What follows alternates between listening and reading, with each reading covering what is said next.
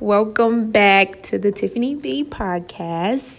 We are now entering episode three, where I have a special guest. Stephanie Gant is in his house. Hey y'all. We will be discussing situationships, trash. Damn!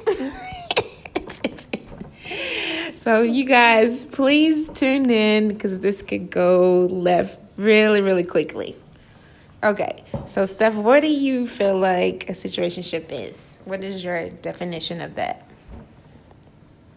Um, I feel like a situationship is whatever you and your partner, your mate, or whomever, however you want to address the person. I don't want to say boyfriend because it's obviously not a boyfriend Mhm. if it's a situationship. Right. Um, I don't know, your person in a sense, but it's whatever you guys consider what you have. I don't have a. When it comes to situationships, I don't have a. I'm not on one side rather than I am on another. Um, I guess considering my past, I've been a relationship kind of gal. Mm-hmm. Um, all of my relationships have been long term, but as it pertains to situationships, I don't, I don't feel like oh, someone who has been in relationships, you are more successful in partnering than someone who has done situationships. I mean, situationships are basically whatever you want it to be, or whether it's that in between for you and your partner, or whether it's full fledged. We have a title, Right.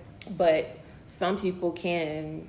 Some people thrive in situationships. Sometimes that's just what you want, Right. and commitment is commitment can be very scary Mm-hmm. um, even for me, like I can't even commit to what I want for dinner. Like imagine full Cakes, blown cookies, pies. commitment. No. But no, seriously, um, it's I mean it's whatever you prefer. Situationships sometimes they just work for certain people, and that's okay. I Mhm. mean, someone who's married or someone who has done relationships, you know, they're no better than you are. Right. I mean, it's just you know the situation that you're in, and that's what you choose. Now, you do have a choice, Mhm. so you can't say that. Oh, I've only been in situationships. You know, I don't. I'm this person, and That's something that I've never been in a relationship because this, this, and that. I mean, it's a choice. decision. That was the decision that you know you chose to make, whether it was self-inflicted, whether it just happened, but you had a choice to stay in that situationship. So Right. you know, it's a, it's up to you. But you're still human. You're still regular. I just don't. I just don't have. I don't like how people place a stigma on people that do situationships. Right. I mean that, like I said, it just works for some people.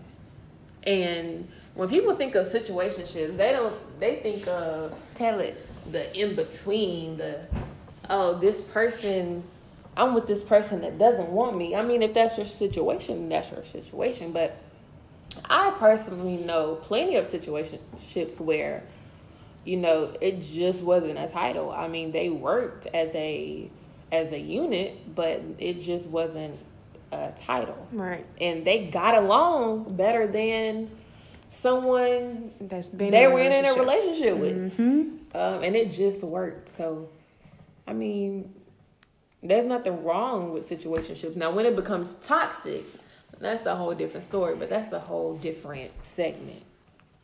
Toxic Mm. situationships or relationships Mm-hmm. or whatever, whatever type of commitment you have. But like I said, To I'm not opposed to it. However, I've been a relationship type of person, not just because that's what I've that's what I choose. It just happened that way. Um, And even then, you know, people always say what works for one person, you know, won't work for another. So I think a lot of times we just get caught up in oh well what what can we have for the moment? Or a lot of people just are temporary. They're not really seeking like longevity. And to, to me honestly it smells like a relationship. It sort of looks like a relationship. It may even feel like one but it's not. Um, but who are we to tell them that they have to be in a relationship because looks like it smells like it feels like it? Yeah.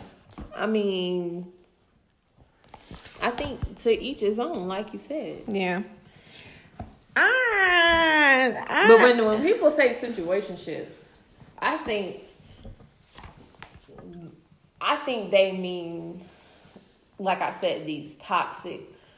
They don't need to be together. Right.